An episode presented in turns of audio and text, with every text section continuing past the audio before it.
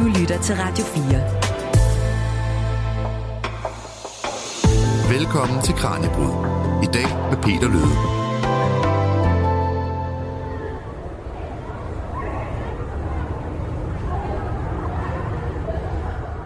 I midten af 1940'erne og frem efter blev drengene på statsungdomshjem ofte opfattet som nogle frygtelige drenge. Der var ikke nogen, der tænkte på, at det også var et hjem for forældreløse. Forældreløse, der ikke nødvendigvis havde gjort noget kriminelt, men som var stemplet alligevel. Det var en plet at komme fra et statsungdomshjem. Sådan beskriver drengen Barrow livet på drengehjemmet Bøgelgård. Citatet er indlæst af Kasper Fris. Gennem 150 år fungerede Bøgelgård ved Silkeborg som et hjem for de drenge, der ikke passede ind andre steder. Alt fra dem, der var blevet forladt af deres forældre, til dem, der var ude i en kriminel løbebane. Og historien om Bøgelgård er både historien om et andet hjem, der endte med at skabe varme og trygge rammer for de udsatte drenge, men det er også historien om kæft, trit og retning og en sadistisk forstander.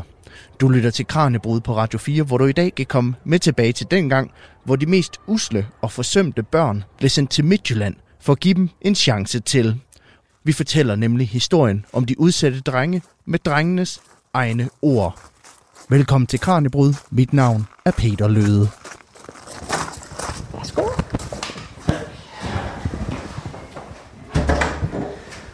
Velkommen til. Tusind tak. Og den dag i dag er mange effekterne fra Bøgelgård udstillet på Blikkeregnens Museum, få kilometer fra den gamle anstalt. Men det her, det er simpelthen en udstilling om de mest usle og forsømte børn, som vi kalder udstillingen. Og det er altså et citat, det har provokeret nogle stykker. Museumsinspektør Marianne Hovgaard viser rundt. Og øh, det er et citat fra øh, starten af 1800-tallet, hvor det er, at man begynder at, øh, at tænke lidt på, hvordan kan, vi, øh, hvordan kan man hjælpe øh, børn af, af forældre, der har det svært, øh, og børn, der har det svært i det hele taget.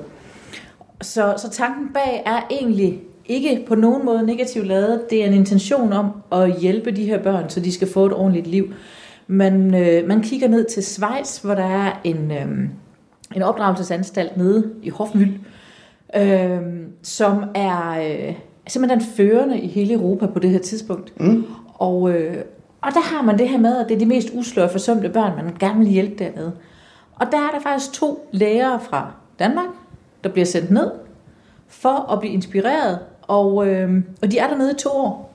Ja, Simpelthen for at finde ud af, hvordan er det, man... på en man, udvekslingslærer. Ja, det kan man godt sige. Det er sådan lidt øh, ja, forgængeren fra Erasmus-programmet måske. men, øh, men nej, de bliver simpelthen sendt derned for at, øh, for at lære. Der er ikke nogen, der kommer herop også. Øh, de kommer, øh, hvad hedder det, øh, de kommer bare hjem hertil med en masse gode idéer om, mm. hvordan man kan hjælpe de her drenge. Og hvad er det så, de lærer i Schweiz?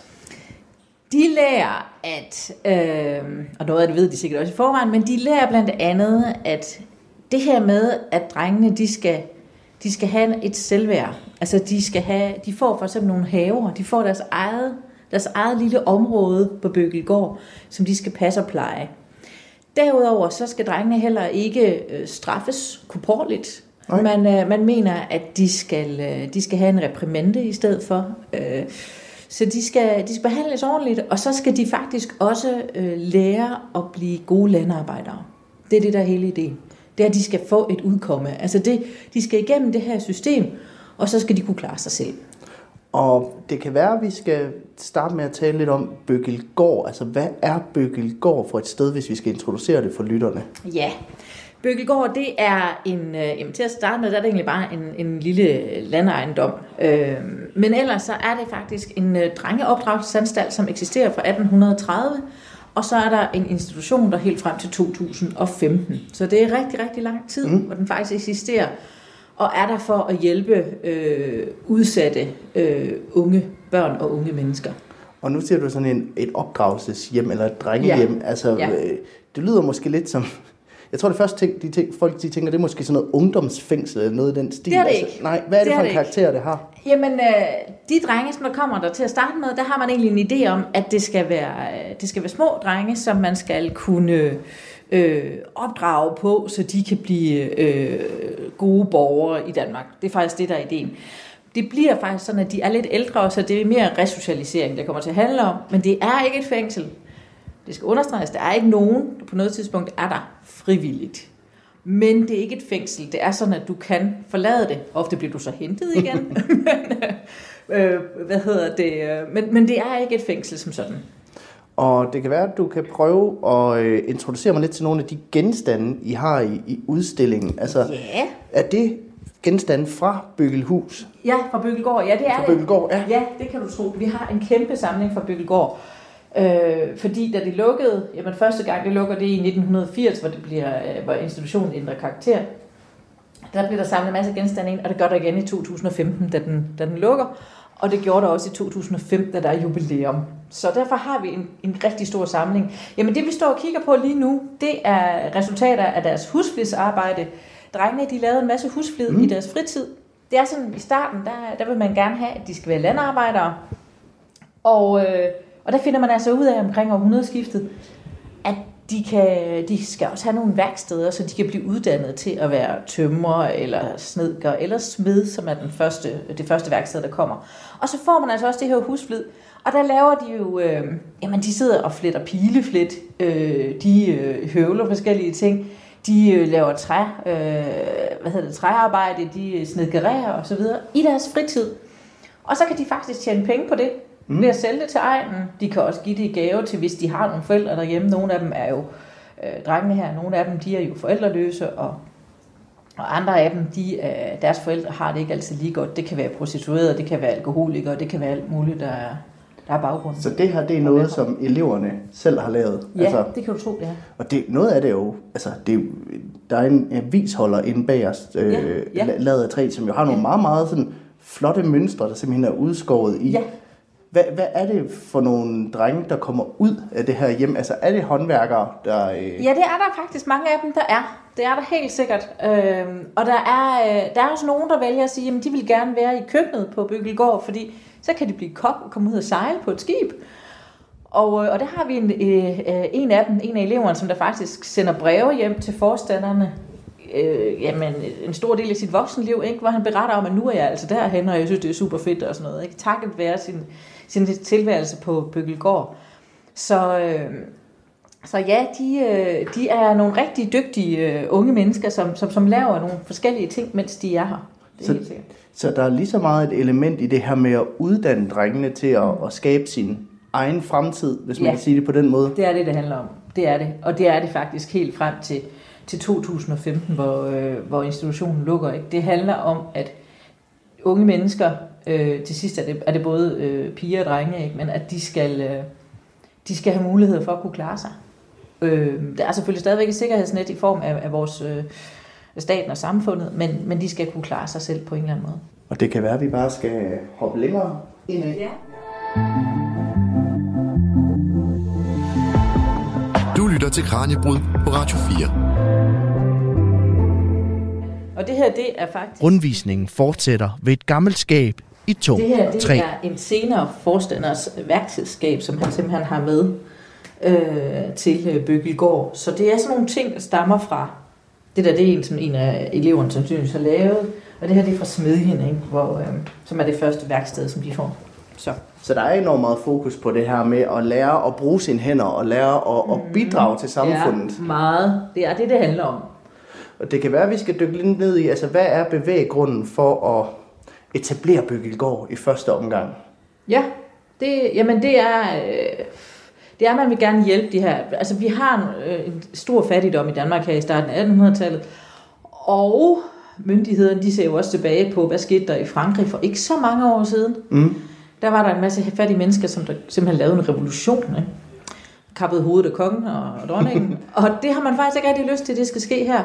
Så man kan godt se, at det der med at få vendt, altså få hjulpet dem, ikke med almisser, fordi det er ikke det, man bruger, men, men, men ved at give dem viden, de får jo også undervisning, altså de får jo boglig undervisning også. Øhm, så, så det er med at, at gøre dem klogere og, og, øh, og, og selv kunne få en indtægt på en eller anden måde. Ikke? Og det er Peter Poulsen Schmidt, som der også er et billede af her, øh, Ja. som, som, som etablerer Byggelgård i, Ja. i første omgang. Ja. Altså, hvor får han inspiration til? Nu har han været en tur i Schweiz og, og hentet nogle, øh, nogle erfaringer, men hvad er Mm. det ligesom, der gør, at han tænker, at det skal være Byggelgård, der er løsningen? Jamen, hvorfor han lige netop vælger Bøgeligård, det er svært at svare på. Altså, der hvor de er nede i Schweiz, der er, der er det faktisk en, øh, en lokal adelsmand, som der egentlig står for, øh, øh, for, for gården. Altså, han har simpelthen stillet det til rådighed. Det kan man ikke rigtig finde i Danmark. Så i stedet for, så er det, at øh, Peter Poulsen Schmidt, han får så mulighed for at, at erhverve sig den her gård, og så siger han, at det skal være her. Mm. Øhm, og, øh, og i starten, der får han faktisk slet ikke rigtig penge fra det offentlige. Der skal han egentlig klare sig for de jorder, som der nu hører til Bøkkelgård. Og der skal man jo forestille sig, vi er på Blikkers tid nu her, ikke? Øh, den er for, altså det er fra 1830, ikke? og Blikker han er præst til 1825, så det er sådan lige fem år efter, han tager afsted. Der er altså hede og dårlig jord her. Det er sådan sandet jord meget af det, ikke? og der er også hede områder på Bøkkelgård. Så det der med bare lige at få den til at blive dyrket, det er ikke nemt. Og der er heller ikke mere end 4-5 drenge, 6 drenge måske til at starte med. Men, øh, men han kommer efterhånden på finansloven, og efterhånden der får han, får han hjælp. Mm. I 1912, det er lang tid efter Peter Poulsen Schmidt, men der, der bliver økonomien adskilt, så, så forstanderens øh, økonomi lige pludselig bliver selvstændig, og gårdens økonomi bliver selvstændig. Ellers, det er, det, ellers er det rådet sammen med privatøkonomien ja, indtil da. Det har det været, ja. Så hvis man er en, øh, en snu, lusket forstander, så kan man sådan set få 30 drenge til at arbejde gratis og lave øh, slavearbejde øh, for at kunne få en indtægt, i princippet. Altså. Øh, men Peter Poulsen Schmidt, han er, han er jo en af the good guys, så, så det er jo ikke noget, øh, som han sådan, øh, tænker, at han, han på nogen måde har lyst til. Det han gør for at tjene lidt ekstra penge, det er, at han er landmåler, han tager ud og, og måler op i området. Og det bliver han faktisk klandret for, fordi så er han jo ikke hjemme ved drengene, øh, og... Øh, og hvordan, øh, hvordan går det nu lige og sådan noget. Så, så, det, så heldigvis så får han altså noget hjælp fra, fra staten. Bliver stedet så finansieret til dels også af de her ting, som drengene de laver, altså nej, og, og det, sælger? Nej, eller hvad for det, nej, det går det? faktisk til dem selv. Altså, øh, da smedjen kommer i starten af det 20. århundrede, der, der er det sådan, at smeden laver arbejde for alle mulige bønder her på egnen. Og det vil sige, at, at der kommer drengene jo ud øh, hos de lokale bønder og afleverer, hvad der nu er, er, er blevet lavet i smedjen. Øhm, så, så der er det jo, at man får en indtægt selvfølgelig ved hjælp af værkstederne og det arbejde, drengene de laver. Men, øh, men ellers så, nej, husfliden, det er, det er noget, de laver for deres fornøjelses skyld. Så. Men hvor kommer ideen til de her opdragelsesanstalter så fra? Altså, øh, nu, nu har han været i, i Schweiz og set på, hvordan man gør mm. det dernede, men hvorfor mm. tænker man, det lige er de her anstalter, der er løsningen på, på det her problem med de, de her drenge? Øhm, jamen, man kan jo se, at det virker dernede. Det er jo det det, det er jo egentlig, altså man kan se, at de her drenge, de får det faktisk rigtig godt af det. Altså, det er jo selvfølgelig ikke dem alle, der gør det. Men de har sådan, altså, øhm, der bliver faktisk lavet en, en øh, undersøgelse af det, og de klarer sig faktisk relativt godt. Øh, fordi de får det boglige med sig, og de får øh, muligheden for at, at lave noget bagefter. Altså de, de bliver uddannet til noget, om det så er landarbejder, eller det er smed, eller hvad det bliver. Og det kan man bare se, det virker. Mm. Og derfor, er der, øh, der, derfor bliver man ved med det, øh, og kan se, at det er, det er vejen frem. Men nej, det er jo, det er jo ikke, altså, øh, det hele er jo ikke godt ved at være her, fordi der, det, det betyder rigtig meget, hvad for en, øh, hvad hedder det, forstander, der er her. Det er sådan der, efter Peter Poulsen Schmidt, der er der flere andre, der kommer til, og nogen er, er, er mindre, øh, mindre, altså mindre heldigt beskrevet end andre, og de sætter altså deres præg på tilværelsen. Og vi har for eksempel en herovre, mm.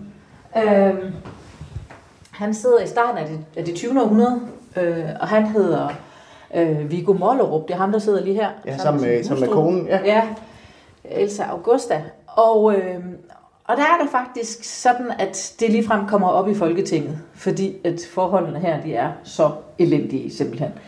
Øh, Hvad er det, han ændrer, da han kommer til? Jamen, det er sådan det her med fysisk afstraffelse. Det må man godt. Ifølge folkeskoleloven fra, 19, eller fra 1914, der må man faktisk ikke rigtig hverken slå eller noget som helst. Men man gør det jo alligevel i praksis, det ved vi. Øh, så, så derfor kan man ikke sige, at det der, det, jo man kan godt sige det med moderne øjne, at, det, at der er noget galt i det, men med samtidsbriller, der er det egentlig fint nok. Mm. Men øh, Viggo Mollo, han tager det bare lige en tand videre. Øh, så, så han er, øh, altså de, de her drenge, der er her på det tidspunkt, de har det virkelig dårligt. Og, øh, og der er også tegn på, at hvis man er sådan gudfrygtig, at så har man, så har man det lidt lettere, end hvis man ikke er.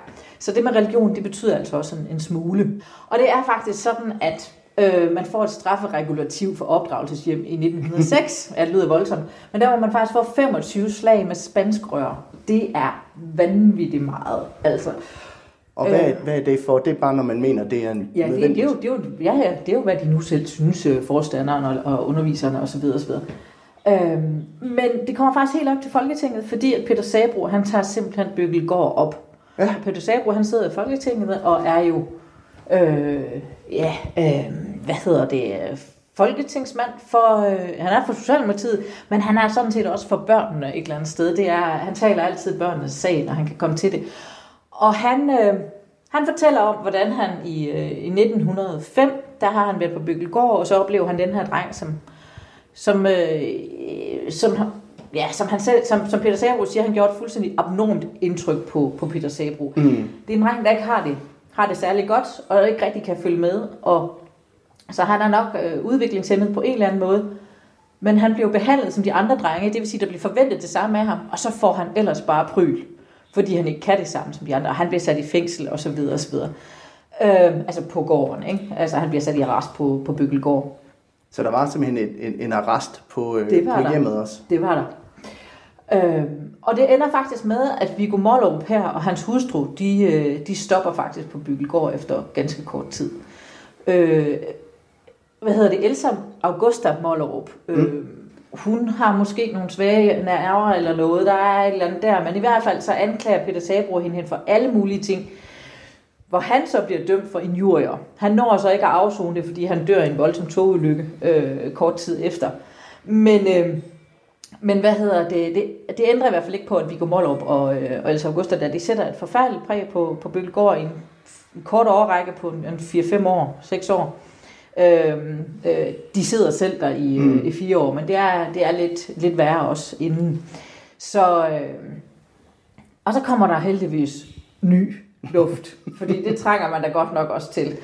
Så, øh, så i 1920, der kommer der en ny forstander på, og så kommer der en helt anden historie med.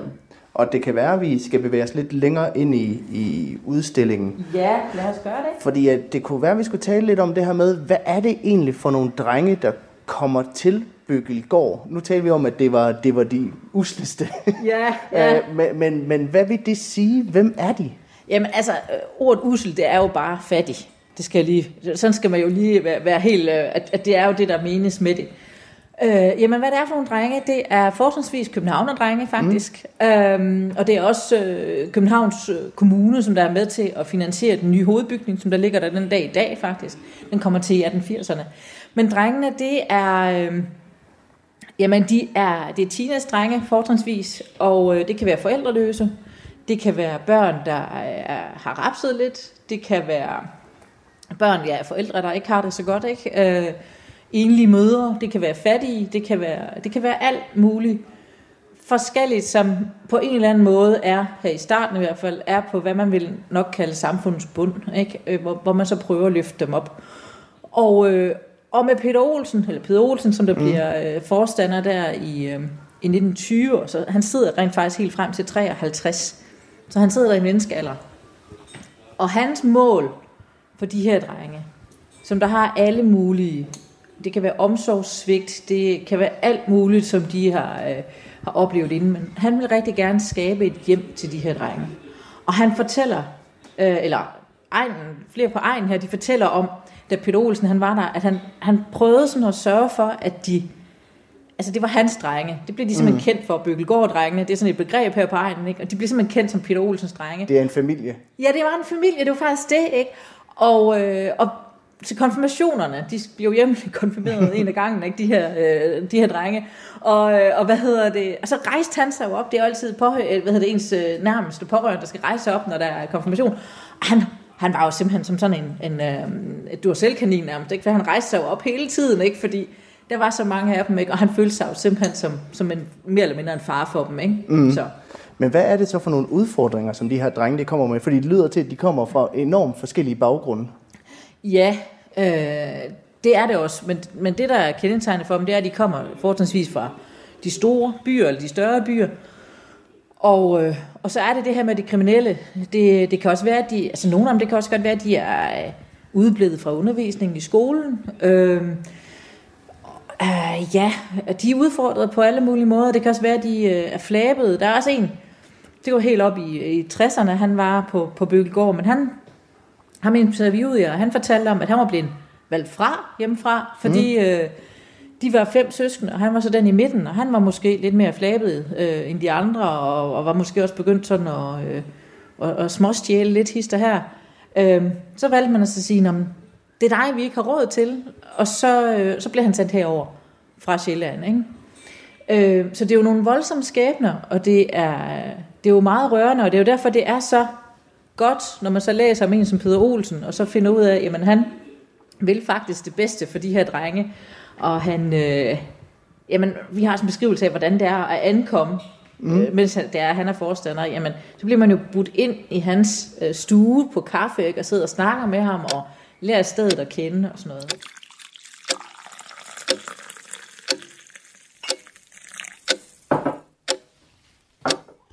Det var næsten helt familiært, for vi to nye drenge kom ind til forstanderen på hans kontor, hvor han sad sammen med sin kone. Citatet er drengen Kajs og igen indlæst af Kasper Fris. Der var kaffe på bordet, og da vi havde fået en tår, skulle vi underrettes om, hvad der senere skulle ske. Vi drak ikke kaffe med familien hver dag, men det gav et roligt indtryk. I dag i Kranjebrud er vi på besøg på Blikkeregnens Museum. Her er nogle af klenodierne fra egnens gamle drengehjem udstillet. Vi bliver vist rundt i historien om anstalten for usle drenge af Marianne Hovgaard, der er museumsinspektør. Det også lige siges, han går også op i, at de sidder og spiller skak på det billede, vi står ja, og jeg kigger tænkte, på jeg lige tænkte nu. godt på det der, der er virkelig Ja. gang i skakspillet. Der. Ja, det er der nemlig, ikke? Og de, får jo, og de sidder der med meget finpudsede sko og så videre, ikke? Altså, de, øh, de får jo udleveret tøj selvfølgelig og, og så videre, ikke? Men han går meget op i, at de bliver dannet, så de spiller skak, de, og de danser. Mm. Øh, og så øh, læser de, og de øh, får udleveret skar, øh, tobak en gang imellem, så det skal de jo, det, det, er jo- det er jo en del af det her i, Jeg kan også godt se, at der bliver, øh, bliver røget et, Ja, et ja, eller ja, og andet i selvfølgelig gør man det. Det var en del af det. Det er jo lidt øh, usædvanligt, når man sådan ser med moderne øjne, ikke? Men, men det var der altså ikke dengang. Øhm, og så gør han altså også noget mere. Det er, at han sørger for, at de, øhm, de er meget energiske på gymnastikfronten, og de er faktisk rigtig dygtige. De får pokaler, og de spiller fodbold også. Mm. Så det er sådan... Altså han prøver sådan at, at give dem øh, sådan på den brede kamp en, en, en ordentlig tilværelse. En ikke? På- almen dannelse. Ja, faktisk. Det kan man godt kalde det, at det er det, han gør. Han sørger også for, at, og det er allerede i 21 faktisk, det er lige efter, han er trådt til, der indfører han, at de skal være spejdere. Ja, og der har vi en uniform her Ja, fra Bøgegil Trop. ja første bøgeltrop. Det er nemlig rigtigt. Øh, Sten Blikker divisionen er det. Og øh, ja, og der skal man tænke på at være spejder på det her tidspunkt, altså i 20'erne, 30'erne og, og opad, jamen det var jo dyrt at købe sådan en uniform her. Mm. Hvis du er en fattig øh, arbejderdreng eller andet fra, øh, fra Københavns, øh, fra det indre København, øh, så har du nok ikke lige mulighed for at være spejder. Men, men her, der får de altså uniformen. Det kan godt være, at der er en anden, der har haft shortsene før, der er vokset fra dem, ikke, som man arver, ikke? Men, men stadigvæk, at det, man får faktisk det her, øh, og, og det er bare sådan det materielle, at man faktisk får lov til at, at, at være spejder. Men der er altså også alt det her øh, knap så materielle i det, at de får jo, øh, de bliver jo vist tillid, fordi de skal lave en masse ting, uden at der lige står en voksen og kigger på dem. De skal gå på, øh, hvad hedder sådan noget, øh, øh, øh, når man er spejder, man skal ud og finde spor og så videre, ikke? Øh, så hvad hedder det? Så de skal ud og, og opleve en masse ting, og bliver vist en kæmpe stor tillid. De får faktisk også en slags førstehjælpsundervisning. Så øh, Og det er igen det her med, med at danne dem, eller skal, Ja, ja, det give er. dem noget disciplin, eller hvad handler det om? Hvorfor, hvorfor er spejderbevægelsen lige... Jamen, jamen, det handler om, at de skal få noget selvværd. Fordi de får også spejderpokaler. De vinder rent faktisk pokaler, fordi de er så super seje til at være spejdere. Ja, der er en spejderpokal for bedste tropsoptræden Ja. ja. i den midtjyske divisionsturnering Ja. i Horsens i 1922, kan jeg se. Ja. ja. Og den, den står der også, at han var særlig glad for. Ja, fordi øh, der viser det, at de har den her holdånd. Ikke? Altså, ja. De, har, de, de tager omsorg omkring hinanden, ikke? og de, øh, det kan sikkert godt være svært, ikke? hvis man har den baggrund der, ikke? at man, man, man er altså en del af et fællesskab, og det føler de. Og han, han arrangerer jo sådan nogle, øh, nogle lange, lange ture, hvor de nærmest går hele vejen over til Vesterhavet. Der er pænt langt herfra. Der er et godt stykke, ja. ja, øhm, men, øhm, Men så er der en af drengene, der netop fortæller, hvordan at de løber derned ikke, og laver en fest. Ikke? Ikke, han siger nemlig ikke, at de har en fest. Nej, han siger, at vi laver en fest. Og det er jo det der med, at de sådan selv lige tager initiativ til at, øh, at lave sådan en fest. Så det er jo dejligt. Men øh, det er jo også, det er jo, som vi talte om før, det er jo sådan nogle lidt små kriminelle drenge, nogle af dem. Nogle af dem er lidt nogle lømler, øh, uregerlige drenge, som mm. der måske ikke rigtig er styr på. Der er vel også brug for en form for anden disciplin eller afstraffelse. Nu taler vi om korporlig afstraffelse før, men, men hvad, hvad, hvad gør man for ligesom at holde de her drenge på, på ret køl? Jamen, jeg tror faktisk, det, altså, det er meget ved at... Øh, altså, det han, det han egentlig bruger, det er, øh, det er offentlig udskamning for eksempel. Det kan også være at klippe dem skaldet. Øh, det er lidt voldsomt, men, mm. det er, men, men ikke at slå. Nej. Nej, det er, det er dialogen, ikke? det er samtalen, det er det, det handler om.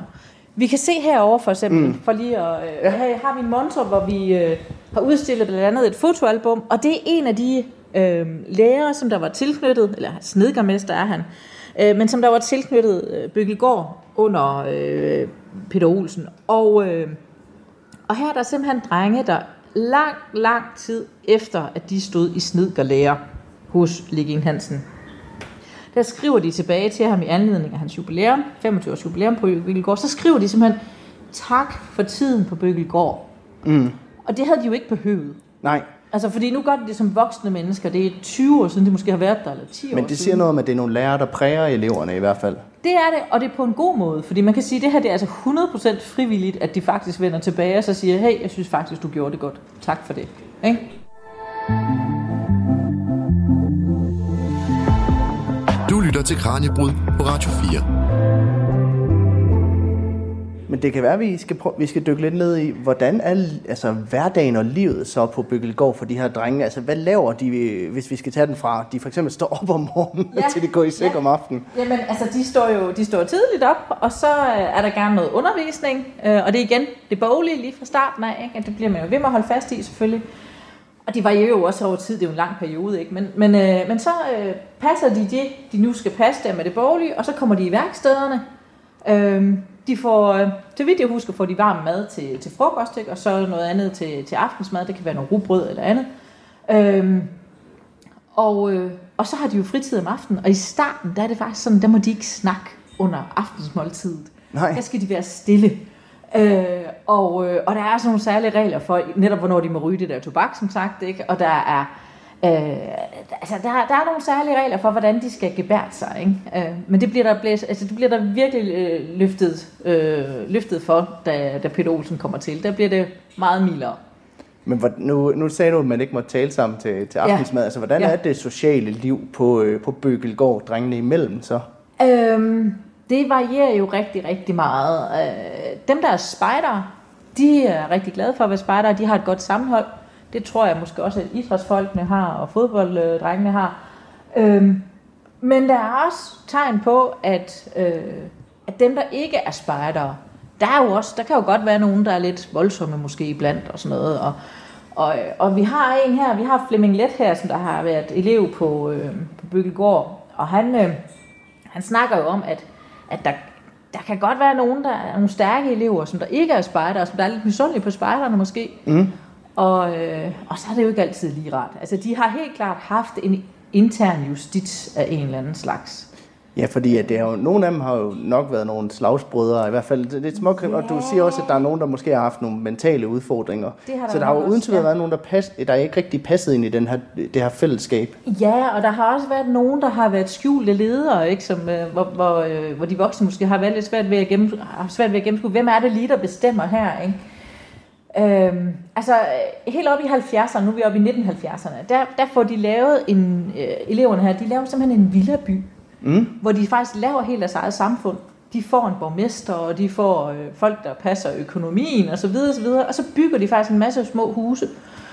Øh, og et rådhus ja. også. Øh, og der hersker de selv. Ja. Det er sådan, at, at de voksne pædagoger videre, de kan godt komme forbi dig, øh, men de er, de er gæster. Ikke? altså, det, er, det er drengene, der huserer der.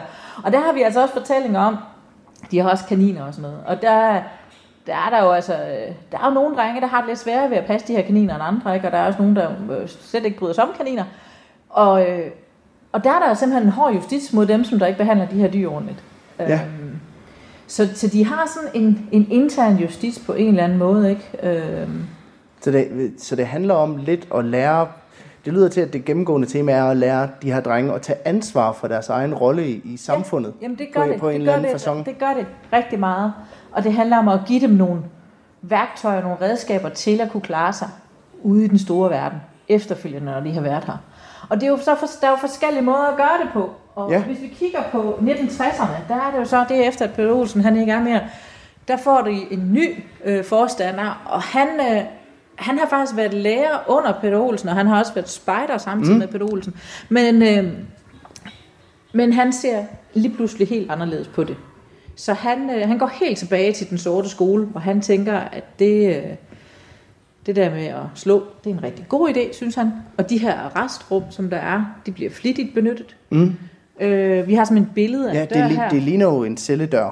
Ja, og som man også kan se, slåen sidder altså uden på døren. Så det vil sige, at drengene er låst inde der, ikke? Øhm, og vinduerne kan ikke åbnes. De kan ikke åbnes mere end altså på værelserne, drengenes værelser. Drengene får ene værelser i 1912. Ja, Så de sover ikke på sovesale. Men, øhm, men deres vindue kan ikke åbnes mere end 10 cm. men Svend, O- Svend Aage Andersen laver det om til en form for fængsel. Ja, det gør han lidt. Altså, han vil faktisk rigtig gerne have, øh, han vil gerne have en, en mere åben afdeling for dem, der er på vej videre. Altså snedker, øh, øh, svende og sådan noget, som der egentlig skal til at ud, udsluses. De skal, de skal være på en åben afdeling, og så vil han gerne have en almindelig en, og så vil han gerne have en helt lukket afdeling. Han får ikke den sidste. Nej. Men han har altså de her to arrestrum, som, man faktisk, øh, som faktisk stadigvæk findes på Byggelgård. Rummene er lavet om, men dørene sidder stadigvæk i. Hvad, hvad ligger der i, i et arrestrum? Jeg tror, mange tænker jo nok på, på et fængsel, og måske har man også prøvet Jamen, at det være inde og det sidde i arresten. Det er det også. Altså, det handler om, at der er en, øh, der er en hvad hedder det, seng derinde, og så er der et bord, og så er der et vindue, hvor der er gitter for, og så er der døren der. Og så hver dag, så skal du så ned i vaskerummet, ikke, som der er på den anden side af gårdspladsen, ikke, så skal du ud i kulden, ikke, og så derned, og så kan du gå op igen. Og der har vi altså nogle skræmmende, eller en skræmmende fortælling om, at, øh, at der kunne man jo også godt få tæsk med. Ja. Øh, og, og det, der faktisk sker her, det er jo, øh, fordi vi er i 60'erne, vi er altså, man burde et eller andet sted, synes jeg personligt, have vidst bedre. Men det er altså det, øh, det pædagogiske redskab, man bruger på det her tidspunkt, det er altså at slå.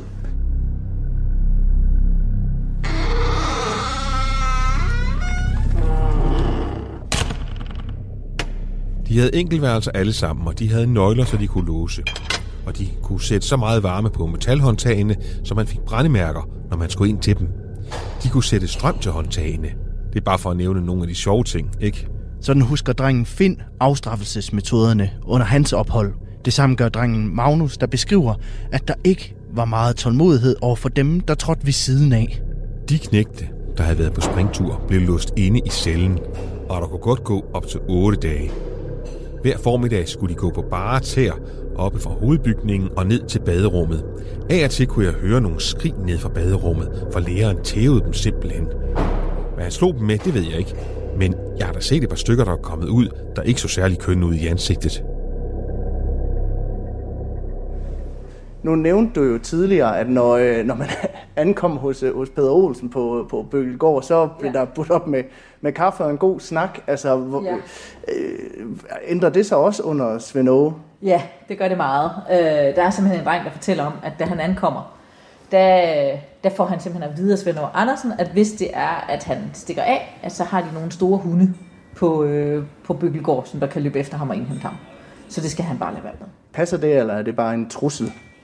Øh, jeg har ikke hørt andre nævne de der store hunde, men, øh, men det skulle da ikke undre mig, om det var rigtigt.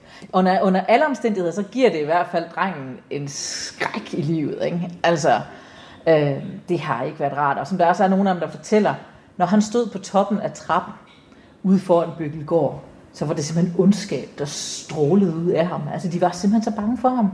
Og de vidste heller ikke, hvordan de skulle komme derfra. Altså, det var også sådan noget med, at han kunne komme ned under aftensmaden, så kunne mm. han sige, hey, du skal lige komme med mig. Og så kunne de komme op på loftet, samle deres øh, noget tøj sammen, og så blev de ellers bare sendt med toget, ikke? eller bussen, eller hvad det mm. var. Øh, så det vil sige, at det var ingen advarsel. De var der på ubestemt tid. Det var ikke noget med at sige, nej, fedt, nu er du færdig her.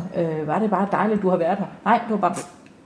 Men nu sagde du også, at han havde jo tidligere arbejdet under Peter Olsen, mm. øh, men kom så, blev så forstander, da, da han døde. Mm. Hvor meget ved vi om, hvorfor, hvorfor han laver den her nærmest øh, 180-graders vending i forhold Det- til, hvad han mener, der er behov for? Det ved vi faktisk ikke særlig meget om. Altså, han bliver interviewet øh, lige da han er trådt til, og det lyder egentlig, som om han fortsætter Peter Olsens øh, tanker. Det kan vi bare se, det gjorde han ikke. Så jeg ved ikke hvorfor. Det, det er svært at svare på, hvorfor det er, han, øh, han tænker, at det er, det er bedre. Øh, det kan faktisk ikke rigtig forklares på nogen måde. Det her er Kranjebrud på Radio 4. Hvad er det, I har herover i, i montren her? Fordi det ligner ja. Fodboldstøvler og skøjter. Det er det også. Det er for at vise lidt af, hvad, der, hvad de bruger deres fritid på.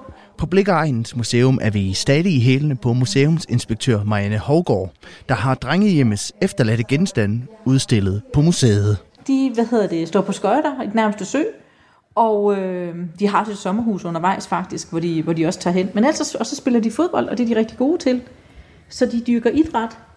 Og så bliver de jo vækket. Og der har vi faktisk en tidligere, øh, en tidligere forstander fra, fra Bøgelgård, eller fra Ostrup Lund, øh, som det ændrer navn til senere.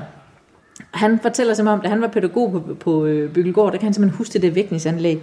Hvordan der gerne var nogle af de her drenge, der simpelthen kunne på en eller anden måde lave det om, så det ringede klokken 3 om natten, eller noget, ikke? Ja, altså, altså hacke det som en De hackede joke. det, ja, de hackede det.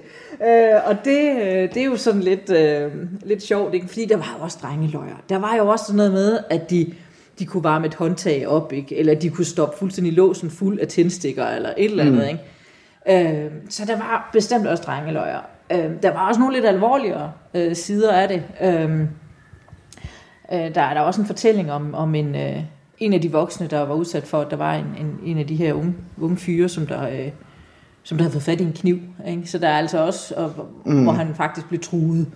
Det er meget, meget få. Det er faktisk, jeg har faktisk kun hørt om det én gang, at der, at der har været sådan noget. Men, men, øh, men den side er der jo også, men ellers så, øh, så er det normalt drengeløg og sådan noget, ikke, som, de, som de har. Ja, for det er jo også det, man skal, man skal huske i det her, tænker jeg i hvert fald, det er jo også, at det er jo teenage-drenge. Så, er der, så drengeløjer og drengestreger er vel Ja. en del af, af, af livet på, Ja, det på. Bøgelgård. Ja, det tænker jeg bestemt også.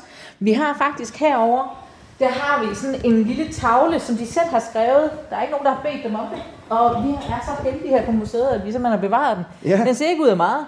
Det er sådan en krydsfineret plade, hvor der er en masse tidligere øh, snedgerdrenge, sandsynligvis, som der har simpelthen skrevet hilsner om, hvornår de har været her, og så videre, så videre. Så Altså her får- til, til de kommende elever. Ja, altså den er i hvert fald, den, den dækker over en periode på øh, Ja, 10-15 år eller sådan noget. vi kan jo sige, der står i hvert fald Åge Sten Thomsen, født øh, Ja. 7. 4. 28. Ja, Ja, Øh, så det er en af dem, ikke? men den går faktisk helt frem til 63. Det er, den, det er en af de sidste, der er fra 63. Ikke? Så den har simpelthen været et eller andet sted i snedgeriet. Og så har de sådan skrevet til hinanden. Og den ene, han, altså de kalder de sig jo marmeladerideren, ikke? og den anden, han er øh, ridder af kålormen og så videre. De er sådan, og det giver egentlig en meget fin øh, idé om, hvordan det var der. Øh, her er der en, der for eksempel skriver, og det kunne altså også være en ganske almindelig mm. folkeskoledreng. Hurra, øh, endelig fri for dette slaveri.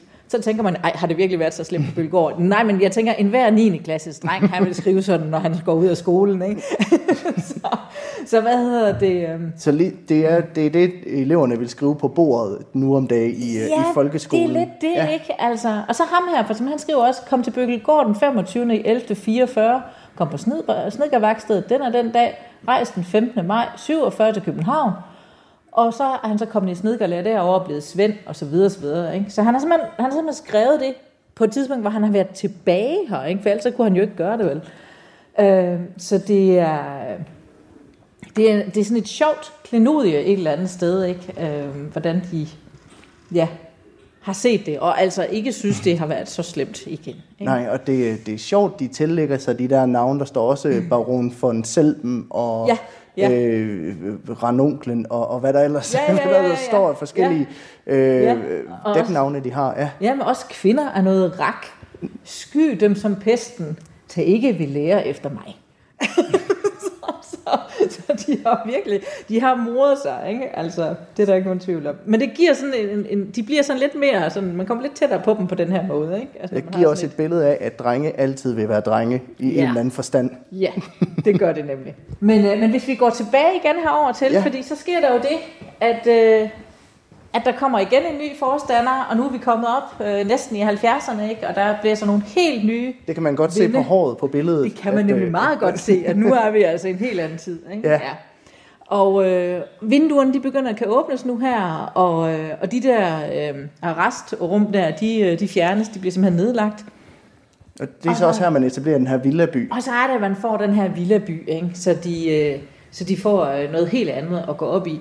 Og samtidig så ved vi også, både fra tidligere øh, pædagoger der, men også fra tidligere elever, at de lærere, som brugte det her såkaldte pædagogiske redskab, nemlig at slå, de går simpelthen ned med fladet. Fordi lige så har de ikke nogen... Altså det redskab, som de er vant til bare at kunne bruge øh, i flæng. Vi har en stok herover, som der er en af dem, der er gået med. Mm. Og, øh, og den stok, som der var en, der sagde til mig, jamen så gamle var de jo ikke. Så de havde faktisk ikke brug for at gå med stok. Så når man gik med stok, så var det nok fordi, at man kunne bruge den til at slå med. Og lige pludselig så kan de ikke det, så må de ikke det. Nej, Øh, så, så flere af lærerne, de, de knækker faktisk på det, fordi deres, deres redskab bliver taget fra dem. Fordi de, de ved ikke, hvordan, hvordan man så kan prøve at være en god pædagog, en god lærer, en god underviser, Så- øh, når man ikke må det der. så det er i 1960'erne, at livet på Bøgelgård for alvor forandrer sig. Ja, det kan man godt sige, det forandrer sig jo af flere omgange. Øh, øh, hvad hedder det? Men, men ja, der kommer der jo sådan nogle helt nye vinde til, og øh, på, en, på en rigtig god måde.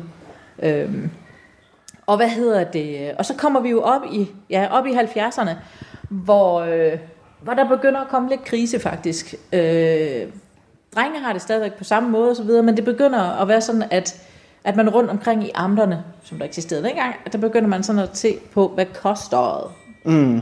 Og, og det er jo ikke billigt, det her. På nogen måde. Så, så man begynder sådan at finde ud af, om så er det måske smartere at holde de her drenge hjemme i, sin eget, i sit eget amt, i sin egen kommune, så København holder op med at sende elever herover. Og det gør flere af de andre byer også. Så til sidst så er der faktisk ikke rigtig nogen tilbage, og man prøver sådan at finde ud af, hvad, hvad gør vi så? Og øh, til sidst, der, der går nogle, nogle tjenestemænd, der er jo ansat her, de, eller på Bøgengård, de går rundt her, ikke? men der er ikke rigtig nogen elever tilbage. Og så, øh, og så lukker man faktisk stedet her i 1980. Ja, Og det gør man i efteråret 1980, hvor det så er, at, øh, at Dansk Flygtningehjælp har fået øjnene op for det. Så den sidste forstander, øh, Martin Juhl Andersen herover, han når faktisk knap nok at flytte, inden det er, at Dansk Flygtningehjælp så kommer. Og, øh, og Ja. der er simpelthen behov for at få øh, plads til en masse vietnamesiske bådflygtninge. Og øh, så begynder de at komme langt fra. Dem, ja, der, det gør øh, de nemlig. Hvis man synes København, det var... Ja, man synes København var langt væk, ja, så det her, det er jo, øh, ja, det er jo noget helt andet. Øhm, og, øh, og det er faktisk sådan, at øh, jamen de har, Dansk Flygtningehjælp har haft kig på, på Byggelgård, ikke? og tænker, at det kunne være rigtig godt at have dem der. Og så får man egentlig insta- øh, hvad hedder det, installeret, kan man måske sige, men man får i hvert fald, ja, man får i hvert fald øh, sat 100, 100 øh, flygtninge ind på Byggelgård. 50 de er inde i Viborg, og så kommer de ud på dagsbasis, og så hjælper de egentlig hinanden her. Det, der er vigtigt, mens det er, at det er flygtningecenter, det er, øh, Thomas Berntsen, som der står for det, mm. det er, at, at de, øh, de hele tiden har et samarbejde, der er øh, med, med lokalbefolkningen, der er pleje, eller kontakt, ikke plejefamilie, der er kontaktfamilier, der er, øh, og der er mulighed for at bruge de her værksteder, som der jo alligevel er der. Så det vil sige, at de får faktisk løn. De producerer nogle ting, og de, de får faktisk løn. Så, Så tanken er lidt det samme, som det var med drengene. Ja, det er det faktisk. Fordi, som han netop siger, jamen, det der med, at de, øh, at de ikke bare får en, en øh, altså bistandshjælp. Nej, de skal faktisk yde noget for det. Og det giver dem altså rigtig meget. Og der er øh, flere, øh, der har sagt, jamen, integrationsprojektet her på Bøgelgård, det gik faktisk rigtig, rigtig godt. Øhm, fordi det netop, for, altså, de havde tæt kontakt med lokalbefolkningen, fordi det var de her kontaktfamilier, og, øh, og de skulle yde noget. Øh, så de, de lærte at snakke dansk. I stedet for, der var også mange andre, de blev sendt ind måske på et eller andet øh, hotel et eller andet sted, og holdt mm. sig så sammen. Men det her, det, det fungerede bare rigtig godt. Så man kunne faktisk bruge nogle af erfaringerne fra Bøgelgård i arbejdet med, med, med de her ja, bådflygtninge. Ja, det kunne man faktisk. Og, øh, og efter det, altså efter de to år, hvor de så er her, der skal man jo så finde ud af, hvad skal det så bruges til? Og så får man altså lavet, øh, det har ændret navn nu, det har ændret navn til Aarstrup Lund, det gør det i løbet af 70'erne. Men, øh, men Aarstrup Lund, som det så hedder nu her, så skal man altså bruge det til noget nyt, og så får man lavet en helt ny øh, konstellation. Mm. Og det er stadigvæk med, at man skal hjælpe øh, udsatte unge mennesker, fordi det står sådan i formålsparagrafen. Det, det skal det være. Men der får man altså den her idé med, at man kan lave, og det er Thomas Bernsen igen, som der faktisk laver det, han får en idé om, at man kan lave en blandet cocktail, der lyder fuldstændig vildt. Og det gjorde det også for mig, da jeg læste om den første gang. Jamen, fuldstændig øh, mærkeligt, fordi man blander altså øh, stofmisbrugere, øh, handicappede, man blander øh, øh, udsatte unge, øh, og så blander man også sammen med nogle unge, som der, øh, som der er ganske almindelige, velfungerende unge, ikke? og så øh, bistandsklienter og alt muligt andet i en pærevælling på Lund. Ja, så en øh, ravl og græs, skulle jeg til at sige. Jamen det er simpelthen, man blander simpelthen alt og så og det der, så, som hvad hedder det, en tidligere, øh, eller efter Thomas Bernsen, en senere forstander i forhold til ham, men en, som der selvfølgelig ikke er der mere. Men Allen Prang, han udtaler også, at han synes, det var fuldstændig vanvittigt at gøre det her. Ikke? Fordi, som jeg også tænkte, da jeg læste om det, jamen, vil det ikke bare betyde, at stofmisbrugeren får de andre taget med til at sidde og gøre nogle ting, eller at den kriminelle overtaler en øh, udviklingshemmet til et eller andet, eller hvordan er det vil, vil de ikke smitte af på hinanden? Det gør det ikke. Nej. Tværtimod, så finder de ud af, at der er nogen, der har det dårligere end mig, så de kan hjælpe hinanden. Ikke? Og i stedet for at blive fastholdt i sine egne problemer, og sådan, åh, her det, det her det er slemt, fordi alle dem, der har det lige sådan som mig, vi sidder alle sammen sådan her. Nej, så finder man ud af, okay, du har noget andet, du kan bidrage med. Så i stedet for, så løfter de faktisk hinanden. Det er jo ikke guld og grønne skove, det er det jo ikke på noget tidspunkt her, men, men de får faktisk løftet hinanden, og så får de så derudover også en, en, en idé igen, Thomas Bernsens idé, men det er at, øh, at hjælpe i Østeuropa, fordi muren er faldet. Mm. Der er kæmpemæssige øh, udfordringer med, øh, jamen det er alt fra kørestole til undervisningsmaterialer, det er alt muligt, som øh, man ikke har i Ungarn og, øh, og Rumænien, og hvor det nu ellers skal være, her i Lithavn osv. Så, så fylder de simpelthen en bus med de her elever, det hedder stadigvæk elever på det her tidspunkt, men, men med eleverne, og med det her hjælpe, øh, de her hjælpe, øh, hvad hedder det, materialer, de har med, og så kører de derned. Og de sætter det ikke bare af et eller andet sted, de skal mødes med dem, der skal have det. Det er mm. aftalen. Og, øh, og så finder de her unge mennesker, som der også er et billede af her jo, så finder de jo ud af, hov, de har faktisk brug for, at jeg gør noget. De har faktisk brug for den hjælp, jeg kommer med. Så igen, det er et spørgsmål om selvværd. Det er et spørgsmål om at se en mening med tilværelsen, og, og selvfølgelig også så vidt muligt at sørge for, at de kan klare sig selv, når de kommer væk fra Ostrup fordi det, ja, det lyder til, at det der ligesom går igen i alle generationer af forstandere, mm. og alle generationer mm. af Bøgelgård eller Aarstrup Lund, mm. det er det her med at lære drengene at tage noget ansvar, men også lære dem, at der er brug for dem. Ja, Ja, det er det. Det er det der med, at, at, at man indser, at der er faktisk nogen, der har brug for mig. Der er nogen, der har et behov for, at jeg er her, og jeg kan hjælpe med noget og gøre en forskel. Øh, det betyder rigtig, rigtig meget. Og nu er det jo ikke kun drenge her i, øh, i Aarstrup Lunds tid, altså her fra 80'erne og frem, fra 1982 og så frem, der er der også kommet piger med. Øh, og der, det bliver udvidet endnu mere. De får også, øh, altså der kommer også et afgiftningssted på et tidspunkt, hvor man kan komme som stofmisbruger og blive afgiftet. Ikke? Og der kommer også... Øh, det bliver nogle grumme, grumme skæbner. Der kommer jo også børn, der har været udsat for alt muligt grimt og sådan noget. Så det er, det er en, en, en cocktail, der spænder enormt vidt. Helt frem til 2015, hvor man så beslutter at lukke det. Og som Erling Prang han siger, altså han er sikker på, at der er nogen, der bliver tabt på gulvet, fordi mm. man ikke har sådan nogle institutioner mere. Fordi det er jo kom plejefamilier. Det er jo det, man gør i dag. Det er, at man sender dem til plejefamilier, og så kan de være der. Men det er jo ikke altid, det er helt nok. Så, så det er jo en udfordring. Og Marianne, jeg tror, det bliver alt for vores rundtur i dag. Jeg vil bare sige tusind tak, fordi du ville vise os rundt i, øh, i udstillingen her i dag. Jamen selv tak.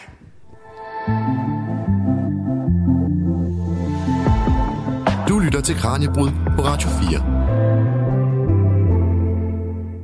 Således nåede vi til enden på dagens Kranjebrud. Hvis du vil høre mere om børneforsorgen og hvordan vi tager os af udsatte børn den dag i dag, så kan jeg anbefale dig at lytte med på mandag. Der udfolder vi nemlig den nye børnelov her i programmet. En lov, der blandt andet skal gøre det nemmere at bortadoptere børn. Så kan jeg også lige nævne, at udstillingen om Bøgelgård på Blikkeregnens Museum, de mest usle og forsømte børn, den kører indtil den 18. februar. Ellers vil jeg bare sige tak, fordi du lyttede med. Mit navn er Peter Løde, og programmet er produceret af Videnslyd til Radio 4. Tak for i dag. Vi lyttes ved igen alle hverdage kl. 12.10 her på kanalen. Det er min sidste måltid. Jeg skal dø lige om lidt. Hvordan skal jeg dø? Mange vidunderlige gæster har spist deres sidste måltid hos mig. Min fars rummelighed kom lidt på prøve, da jeg sagde, at jeg havde været sammen med en kvinde. Sammen har vi talt om liv, død, om mad og om det eftermæle, som ingen af os undslipper. Jeg hedder Lærke Kløvedal, og jeg er vært på det sidste måltid. Du kan lytte med i Radio 4's app, eller der, hvor du lytter til din podcast. Radio 4. Ikke så forudsigeligt.